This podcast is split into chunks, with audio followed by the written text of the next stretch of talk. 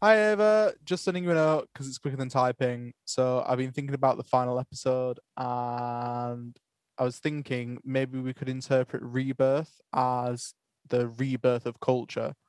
It's like the moments of history which um, certain ideas have resurfaced and stuff.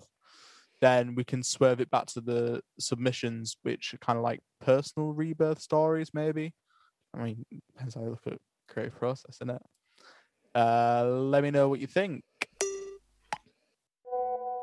Hey, I'm just about to go to Lidl, but okay, let me just quickly reply. Um, weird, first of all, that this is going to be the last ever episode.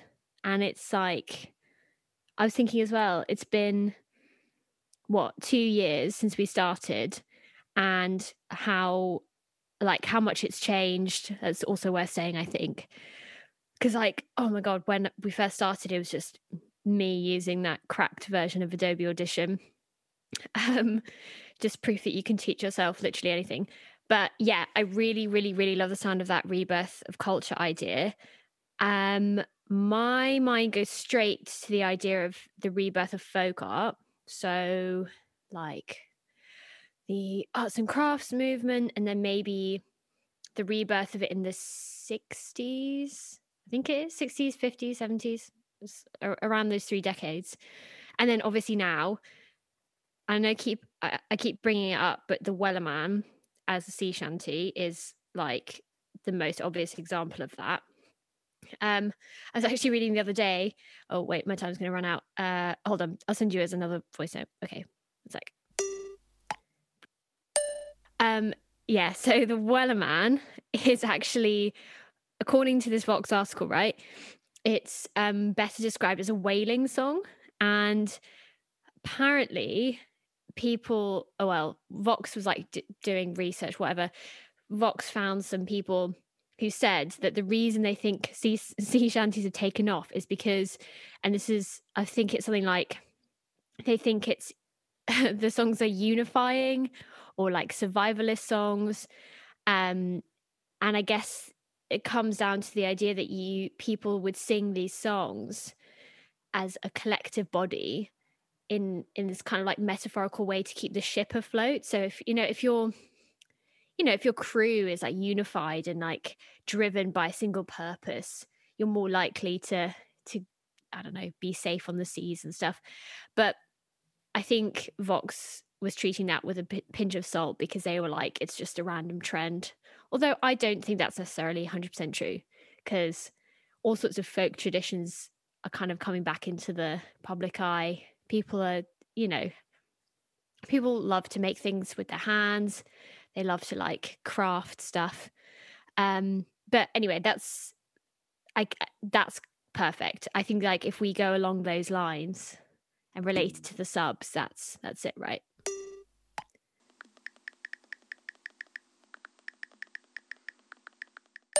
love that let's use that for our theme then uh there's so much in there that i would like wanted to say. So I've like listened to that voice note like a couple of times. And what's whack to me is like the arts and craft movement, like its origins, and then how now, like if you've got a William Morris cup or William Morris wallpaper or something, you are like definitely bougie as fuck. Um, and yeah, that the Wellerman the Vox article, there's a great video by Adam Neely that's talked talked about the accents of the rhythms of sea shanties and, and ship songs and how it was like hoisting masts and stuff. I'll um, send you a link to it. It's, it's dope. Um, sweet. So I guess then once we've done that introduction, uh, I'll introduce the first sub. So I'm thinking we should probably go with Harry Martin's Darkly Glimmering. Um, let me go on Curator Space and find the description for you. One sec. Yeah, so this is the description Harry Martin wrote for Darkly Glimmering, and it is a twisting, warping dronescape punctuated with stuttering melodic sharpnesses, thundering and collapsing until the storm dies away and light is released. It's an unfinished mix for an upcoming project made with electric guitar, vocals, and Reason synths, plugins, and effects. Um, I think it's dope. Let's um, let's put that in and let's cut that out. Who the fuck do I think I am? Right on, man.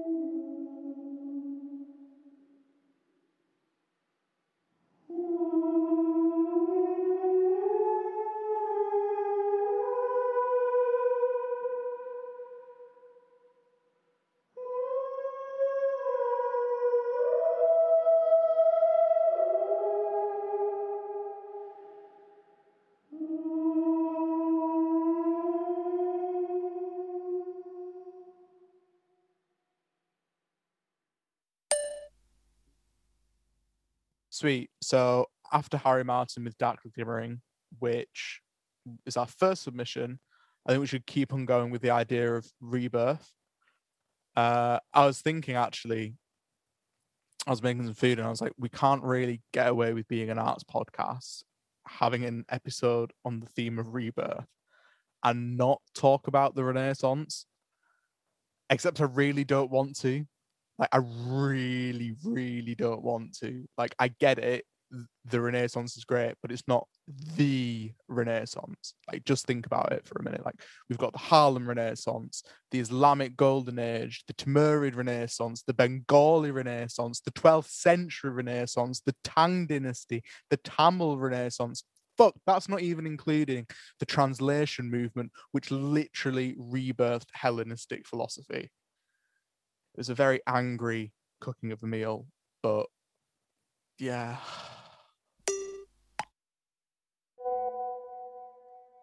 Yeah, no, you're so right. Uh, actually googled why do we care so much about the renaissance and i think it's like less that people actively care about the renaissance rather than we live in a society that is designed and executed with renaissance ideals in mind right what comes to mind is um renaissance beauty ideals and actually there's a bbc show called civilizations which is a reboot of the 70s show civilization and one of the experts, I think it's Mary Beardsley, maybe that's Mary Beard, Mary Beardsley. One of we'll find her. Anyway, she talks about how we're so invested in the kind of um, Greek beauty ideal that's based on Greek sculpture. There was obviously in the Renaissance kind of um, uh, put on a pedestal, right? Or like, what am I trying to say? Um, exaggerated as being, you know, the perfection of human art.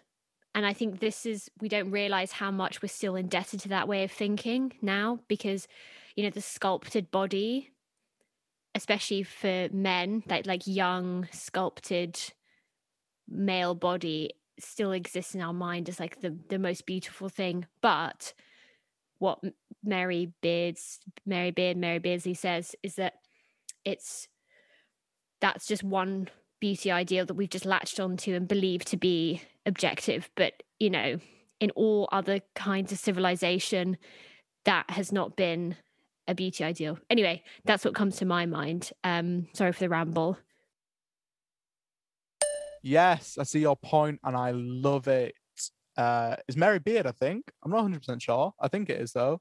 Um, there's so much in that voice note to unpack. Like, I had to listen to it a couple of times and make notes. Um, and this is what I got. So h- here we go. Um, I'll start a new one and then just send it over. So I think there's something to be said as well of how educational, societal, and personal Renaissance values are at work here as well. Like we still build ourselves off of them.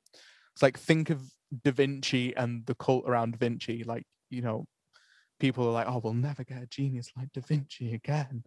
Um, we might not, but you know, I don't know. Like, come on, like imagine all of the people who, if they did get a great education, could be Da Vinci's. Anyway, I digress what I'm trying to say is that like we've stopped truly valuing these Renaissance values. They've sort of become um the who is it? Come on, Will, think about this. One second, I need to Google something and then I'll uh, I'll um I'll uh, I'll carry on.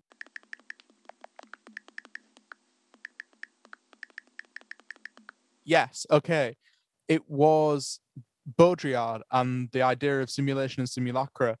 The idea that like maybe our renaissance our values now that are rooted in renaissance values uh copies of copies of copies of copies. I mean the renaissance itself is a copy of as you said you know the ancient world but back to values. We've sort of lost sight of the truly rounded education that was part of the renaissance you know what i mean? Like we either specialize in the humanities or the sciences and we are taught to treat them as completely distinct and separate objects. I mean, you know, we're both huge fans of Mary Midgley, and we definitely think that you know they're two sides of the same coin. Again, uh, Renaissance values and the individual, that emphasis on individuality and rationality kind of seems to have almost become the root cause of our meta modern malaise. Like individuality in the 21st century is a far cry from that of the Italian Renaissance. Like it's no great discovery that becoming that we're becoming increasingly isolated from each other. Like I think even the privileging of rationality is seen in decline. Like if behavioral economics, psychology, and the climate crisis has taught us like one thing is that we're truly not rational beings. Uh, anyway, to get to my point, imagine if we started actively recognizing the parts of ourselves and society that have their roots in other renaissances. Like, just imagine what that could do for us to understand ourselves. Ah, it just makes me a bit shivery, you know?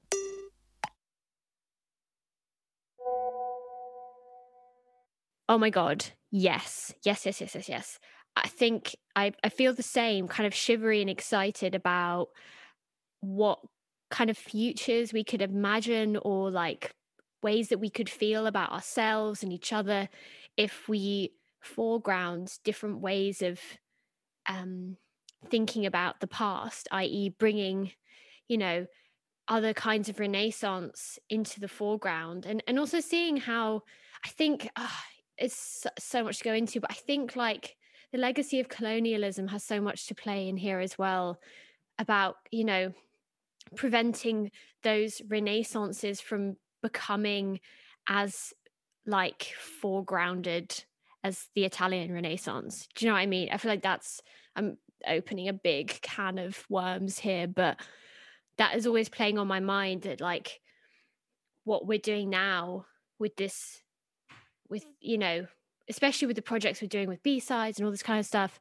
is we're trying to like bring different things to the foreground different like different histories different readings etc etc and i think that's like oh yeah. Anyway um oh wait. What's happening? Oh i've sent it. Sorry I, I put like my finger moved from the from the thingy. Um but yeah you're so right. And i guess in terms of like all the renaissance like all the different kinds of renaissance we should actually bring in a sub.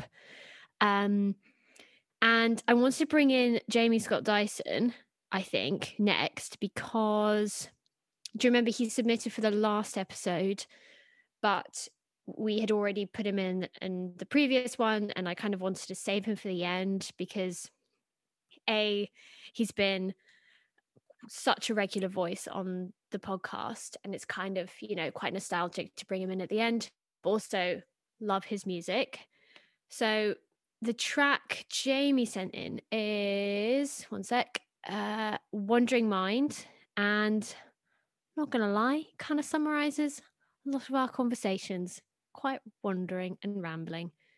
Anyway, um, what does he say? He says this song is about how. Oh, where, does it say it? Oh, yeah. Uh, how exhausting it can sometimes feel to attempt to be present, to observe fully almost anything around you while also processing processing it with the mind, like trying to dissect it and analyze it um, and write it down and that can be quite bewildering and sometimes futile. And it doesn't quite 100% fit into rebirth, but I, I like the idea of how, you know, um, rebirth is kind of like looking at something again, but you're picking out only certain bits of it you can't fully represent everything right? Because a rebirth is obviously interpretation of something that has already happened but within a new context. So it, it kind of it kind of fits in that way. But anyway we love jamie and then i reckon we'll we can put him on next yeah? Yes let's do that. I think jamie scott dyson with wandering mind would be great. And what he says about being trying to be present to observe almost anything and then write it down again. I think that's like rebirth through and through, you know, like you're trying to take a moment you've experienced and then rebirth it through a you know a written piece or something like that. And it's sort of like that impossibility of rebirth which depending on where you stand on you know ideas of like transmigration of the souls and stuff yeah i don't know. I, I love it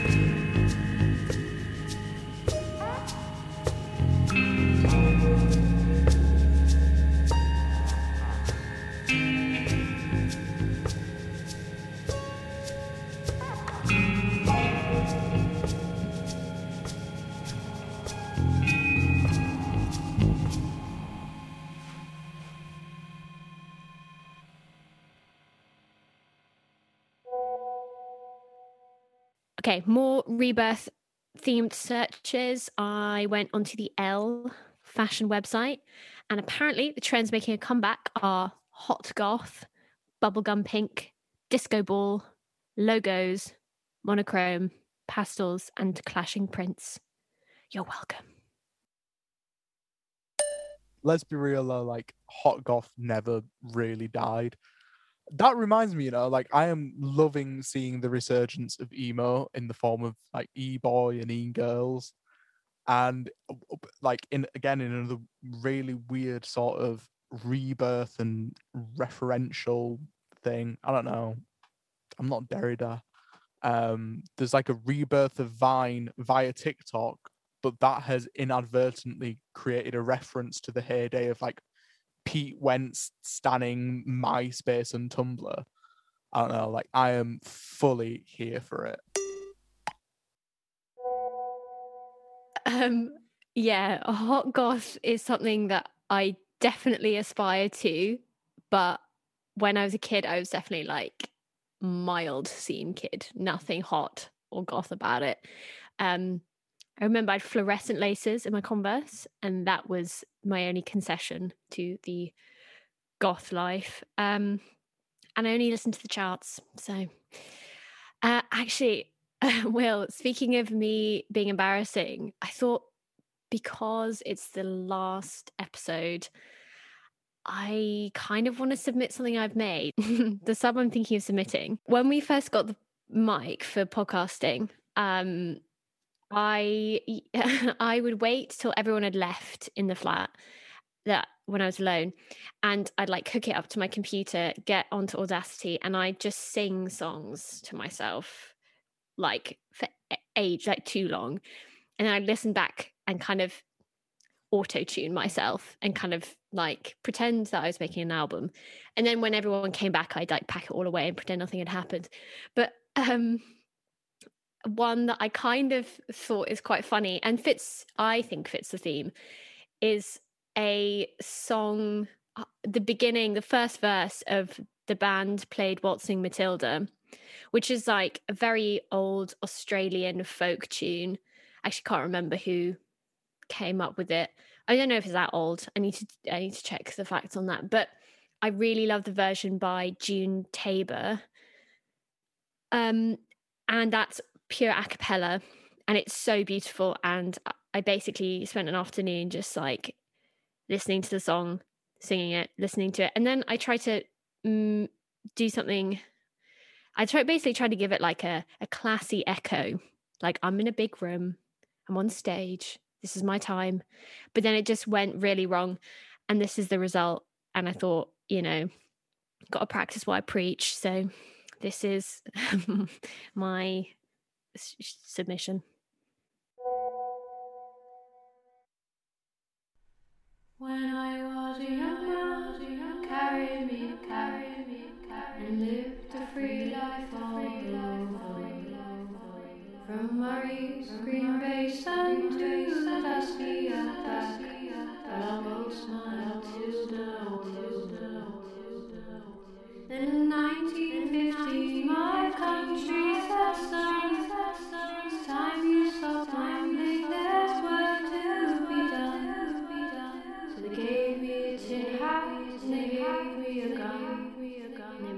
me away to the wall. And the band played Waltzing Matilda, as the ship pulled away from the quay. Amidst all the cheers, the flag waving and tears, we sailed off to Gallipoli. That went wrong. Hey, okay. So I reckon up next we should have Alice Carvelli. And she sent in three spoken word submissions. And she, on her message, she said that maybe the third one called The Cleansing was the most on brand. So I think we should go for that one because it's about dreams and self exploration and psychoanalysis. And I think that fits well with the theme of rebirth. You know, there is definitely a rebirth of those sorts of practices. You know, everyone loves to dream journal, everyone everyone loves that. I guess. But yeah, I reckon we'll have Alice Carvelli, the cleansing.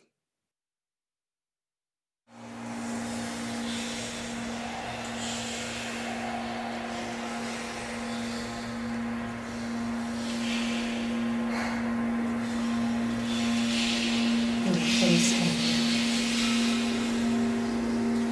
Flickering for different beds. A nesting place. A montage. Appearing into one while disappearing in another. Each of them saturated with a distinctly different feeling. A fragile sense of ephemeral safety and comfort linking them across the vast, precarious London timescapes of impermanence.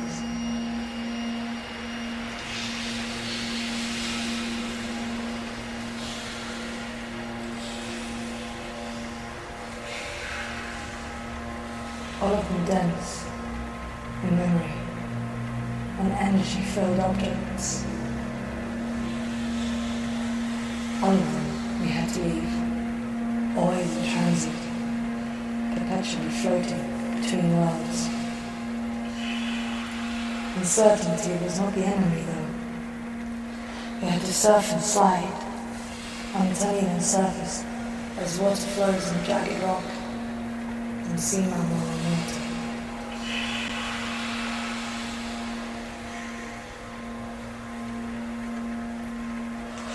Then, when the call was heard, and we were ready, the water came to perform the cleansing.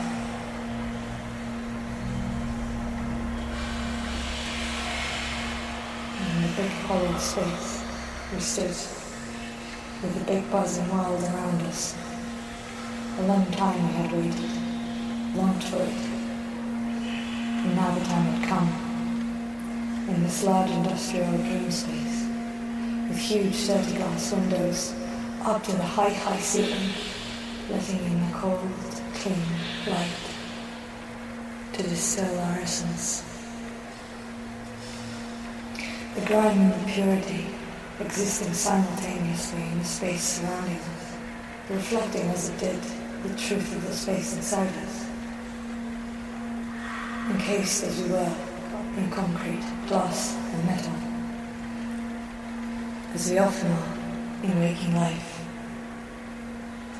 But there was so much room to dance within and without, and with each other, circling and spinning around the axis of each one around the one between us, making, freed, and purifying from indoor showerings, pouring from above, falling from the high, high ceilings, and we were laughing in wild abandon, locked in trance dance, pure and present and alive. Pure,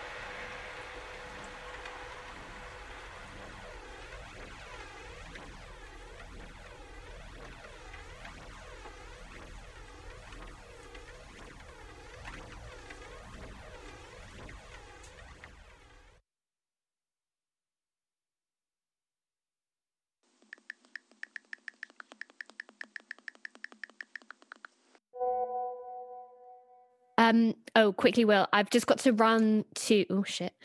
Sorry, I nearly dropped you. I've just got to run to the shop. Um, so just, just pop what else you're thinking, Ari podcast in the chat, and I'll reply when I'm back. Okay.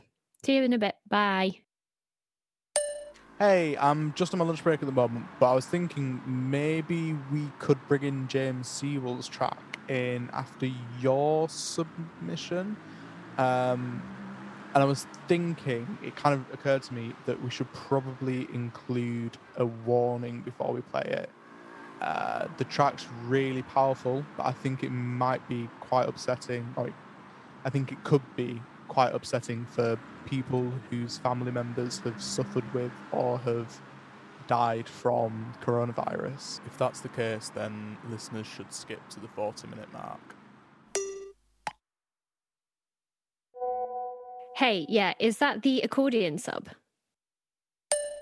Yeah, it is. So, from what I gathered from the description, James Sewell spent a lot of time last year repairing an accordion that belonged to his great grandfather, a man who has remained alive in family legend as the one who was killed at 27 by a horse and carriage. it then got passed down as a family heirloom and was given to James 10 years ago. Um, when his granddad died of a respiratory illness, he restored the instrument as a tribute to him. Title?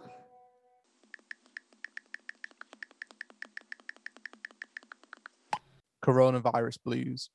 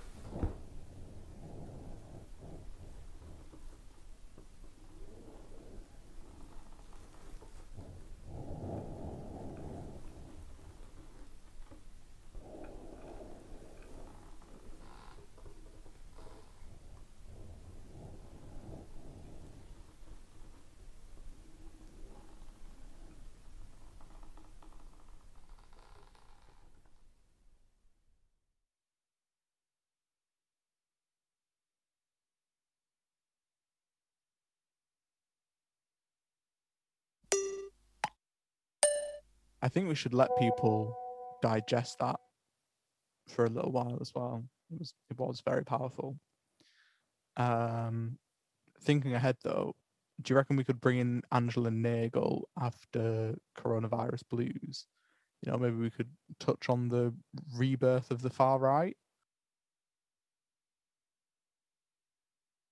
Hi, yeah, uh, definitely.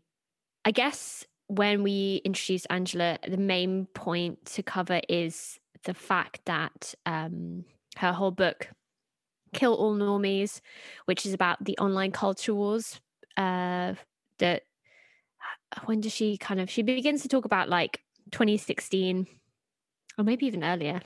God i can't remember. I should maybe grab the book in a sec. But anyway it's kind of like the rise of the far right the alt right on the internet and the kind of political correctness wars that happened between the alt righters on 4chan and the, the kind of left wing Tumblr people.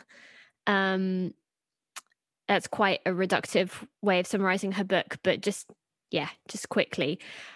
And I guess the main theme that the book hinges on is the idea of transgression and how transgression is something that gets reborn in every generation in some shape or form and that it gets taken on by both the left and the right. I think we sometimes forget that transgression is not just a kind it doesn't just belong to um kind of radical left wing you know students you know who who are just like ah yeah peace and love and stuff um transgression has kind of been adopted by both sides of the political spectrum in various ways um let me go grab the book actually hold on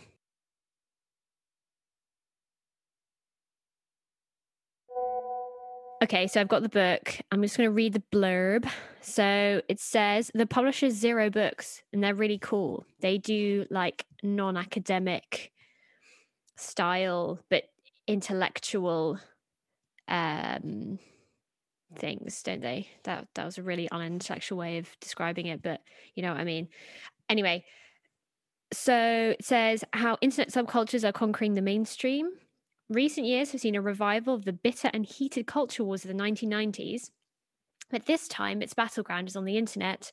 On one side, the alt right ranges from the once obscure and bizarre neo reactionary and white separatist movements to geeky subcultures like 4chan, to more mainstream manifestations such as the Trump supporting gay libertarian Milo, Milo Yian- Yiannopoulos. Yiannopoulos. On the other side of the wall, a culture of struggle, sessions, and virtue signaling lurks behind a therapeutic language of trigger warnings and safe spaces. The feminist side of the online culture wars has its equally geeky subcultures right through to its mainstream expression. Kill All Normies explores some of the cultural genealogies and the past parallels of these styles and subcultures, drawing from transgressive styles of 60s libertinism and conservative movements, and to make the case for a rejection of the perpetual culture turn. It's so good. Oh, I kind of want to read it again. Anyway, we love this book, but I think that's yeah. She's talking about um, a revival of the bitter and heated culture wars of the 1990s, and then I guess that's kind of what we're we're still seeing is this um, the revival and iteration on those culture wars now on the internet, which has its own like cavalcade of um issues, doesn't it? Yeah. Ooh, there's so much in that book. It's it's so good. Uh, thank you for my copy, by the way. It was it was a very nice gift. Thank you. Um, hold on. Let me formulate my thoughts and then send you in another message.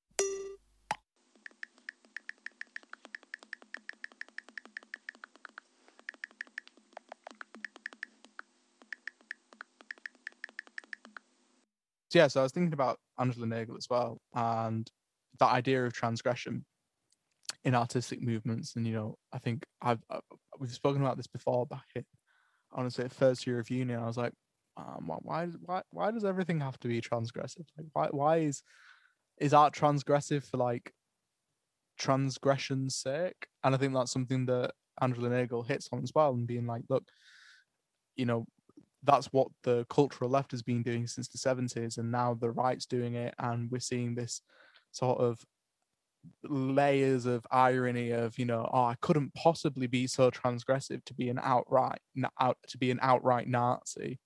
And then it turns out you know they are an outright nazi. They're just just muddled with all those those layers of irony.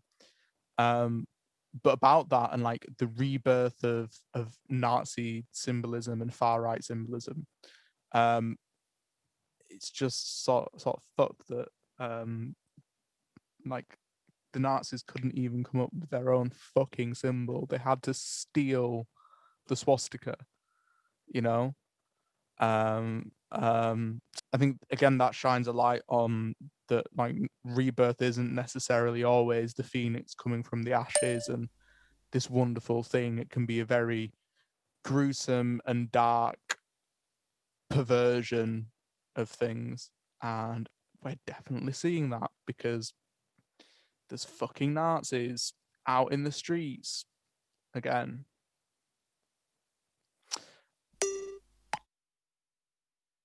On a note to do with that, um, everybody should check out Riz Ahmed's The Long Goodbye, both the album and the short film.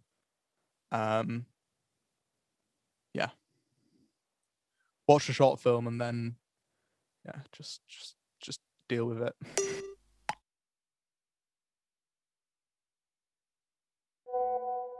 yeah i've really been meaning to set some time aside. I think once um once this is all up and, and finished i kind of want to just take the time to sit and watch and listen. Um is is the soundtrack in the film? Is is the is it like yeah. Is is that how it works? Or like do i listen to them together or one first and the other?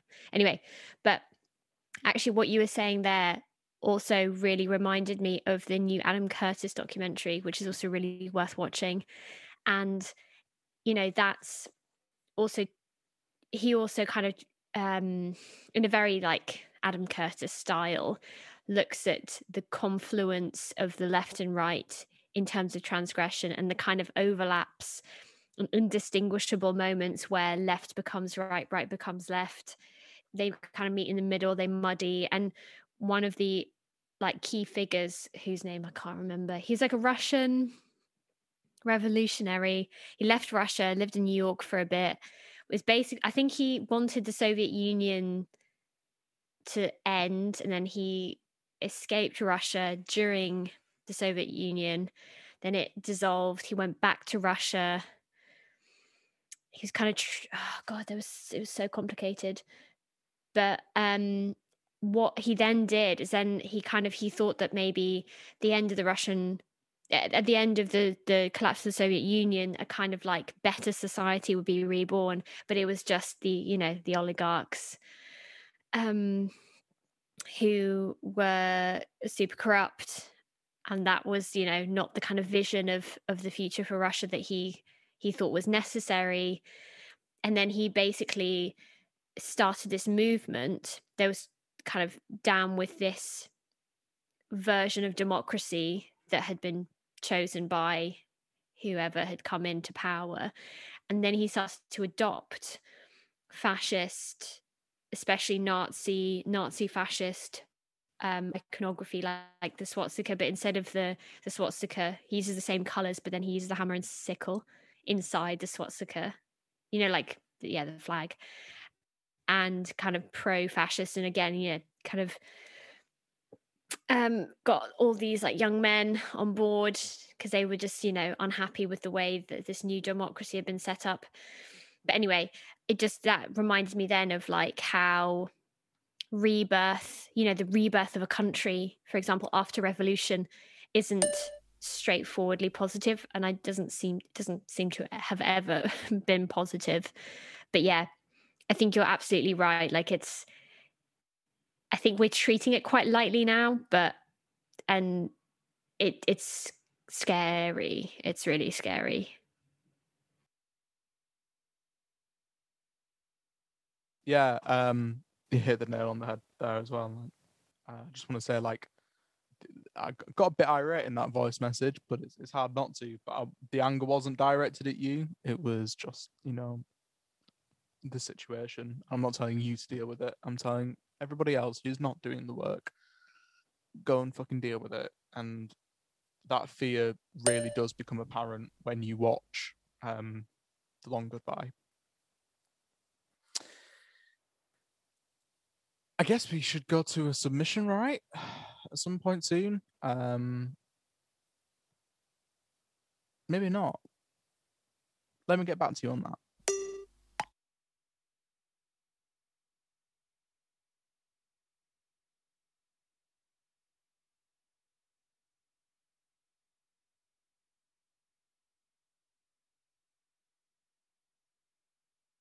Sorry to double message. Um, I do want to get to a submission, but I think there's a couple of more things that we could unpack conceptually. Um, I think we could maybe talk about like the individual individualism at the moment. I don't know. Let me know what you think. the only thing about the indiv- like the age of individualism that I wanted to bring up is maybe how we're seeing in this part of the I guess the the latter half of the 20th century into the 21st century this new form of um individualization emerges um and we i you know it's something that we potentially don't realize how invested we are in it but the kind of like you know you do it alone you know it's like self-care i think even comes into that like you know you your health your mental health you know the focus on the self and the, and the person as an as an individual unit um is kind of like is a is very is kind of like a new conceptualization a new a new way of being human maybe. And that's definitely what curtis talks about and nagle to a certain extent as well because you've got like the alt right and the tumblr left sort of warring about what's you know what's acceptable what's an acceptable way to to be a person at the moment and especially on the internet. I guess this is the thing right with the internet culture wars that it's so much of it is so contained within the internet. And i'm just spitballing here but it's you know uh, the reason it's half these conversations have happened on the internet is because they couldn't really happen in the real world because the internet conditions a certain kind of communication and certain kind of community.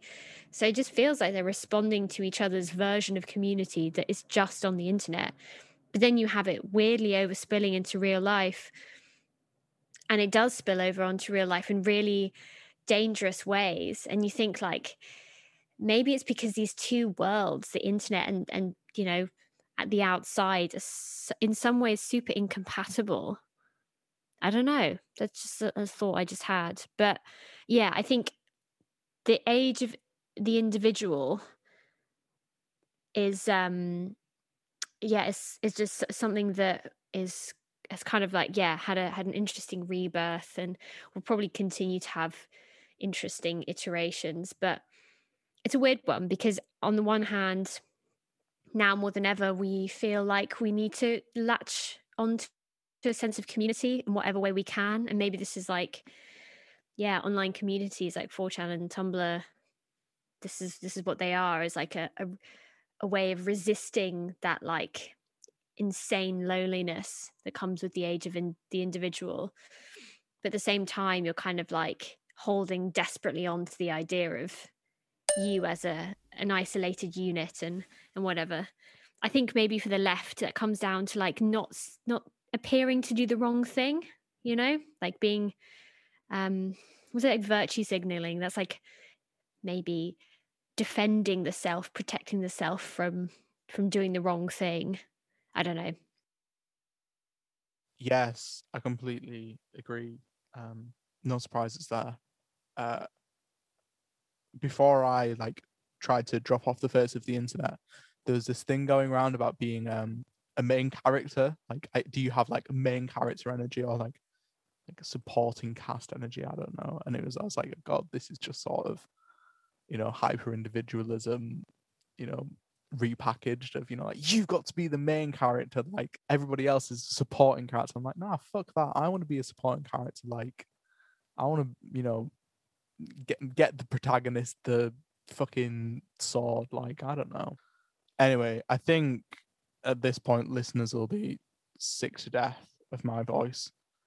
Um and let's bring in kitty's submission i think. Let me know. Bye.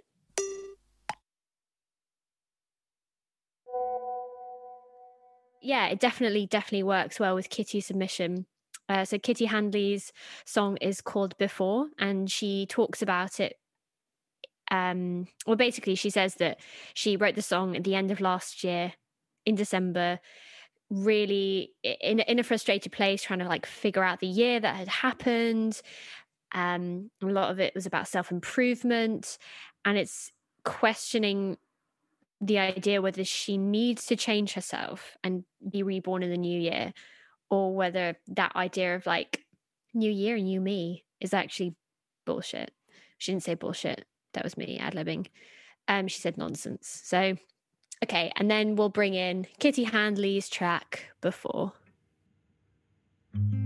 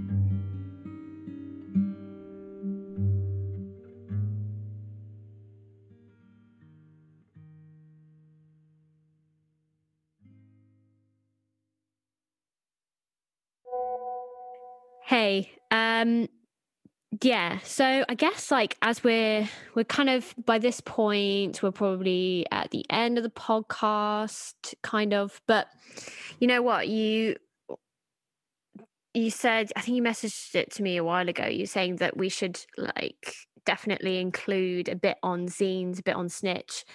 Um and I think that's a really good idea because zines are something that have been continually reborn throughout history to kind of serve different purposes, right?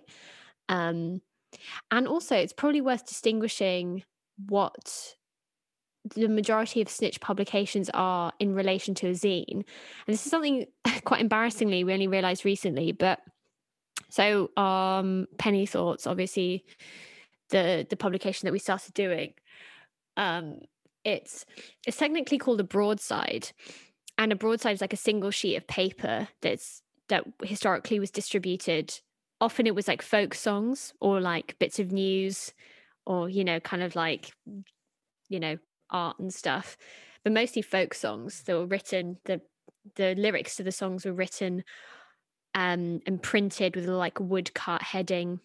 This was at the beginning of the the dawn of the print printing press. Um, and they were just given out in, in the streets for free. And Manchester weirdly has very, I think, okay, could be wrong with the facts, but I think Manchester is like one of the places where the broadside originated. But anyway, um, zines, people printing things like to express themselves or to express a political idea or to kind of speak truth to power has existed, I think, for as long as the printing press has existed. Um, which is quite cool actually. Yeah. Um and I guess Snitch is, you know, part of this tradition. It probably mostly resembles like punk punk zines that were big in the 80s. So a lot of people who listen to punk bands would would make little zines about punk bands, very like integrated with music. And then I would say in the last I think people always say like the birth of the zine culture we have now came with the Xerox printer. So that's when like literally everyone in their homes could just print off stuff, um, which is very cool. And that's yeah, I don't know. I think the re- the rebirth of the of the zine in in all these like different different ways, it's, it's like the most exciting thing, isn't it? Um, but yeah, I don't know. What do you think? Yeah. Um.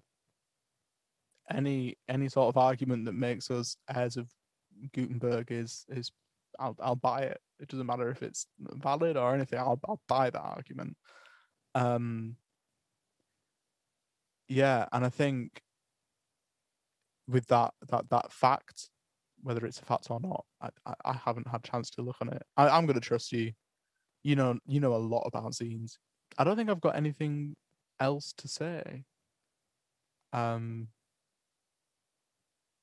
Other than maybe, yeah, other than maybe like, I don't know. I kind of feel like we've done what we wanted to do, and or at least I've done what I wanted to do, or at least I've started doing what I wanted to do when I became a part of Snitch. Um, but there's so much more to do.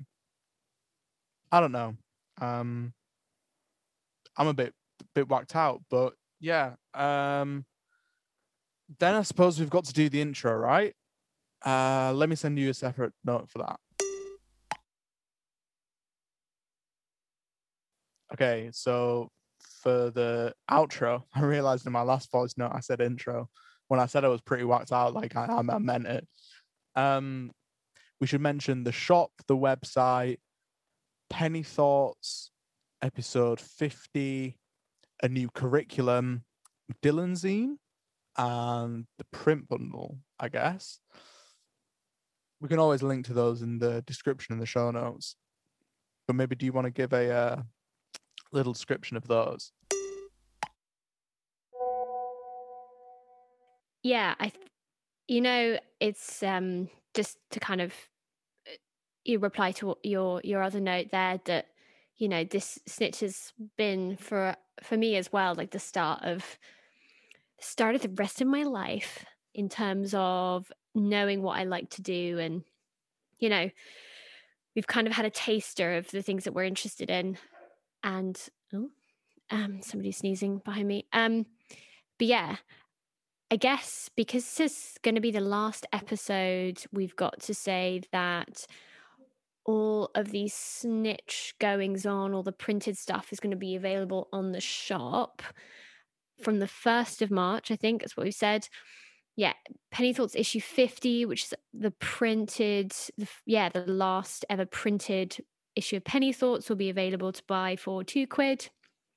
Um, then you and I will obviously we, we've got to plug b-sides the b-sides journal the art history journal which we've been working on called a new curriculum it's reimagining an art history curriculum that prioritizes the overshadowed or obscured artists thinkers curators um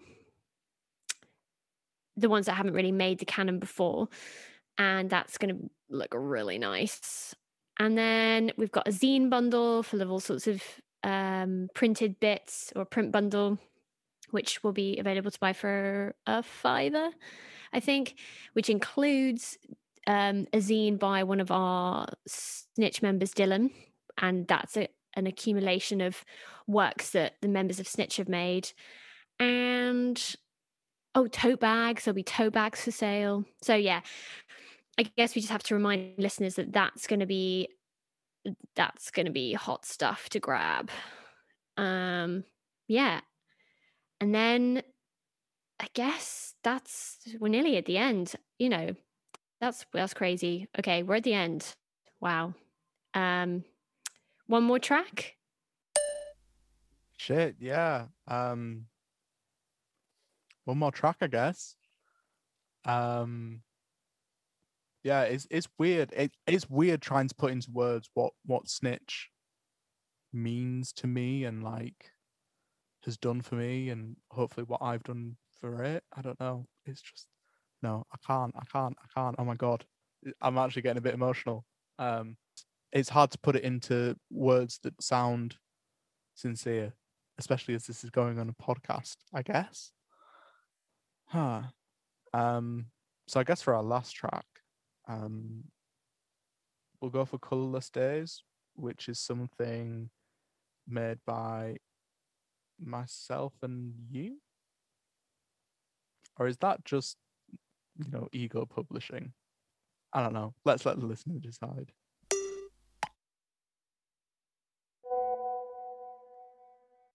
Yeah, that's it then thank you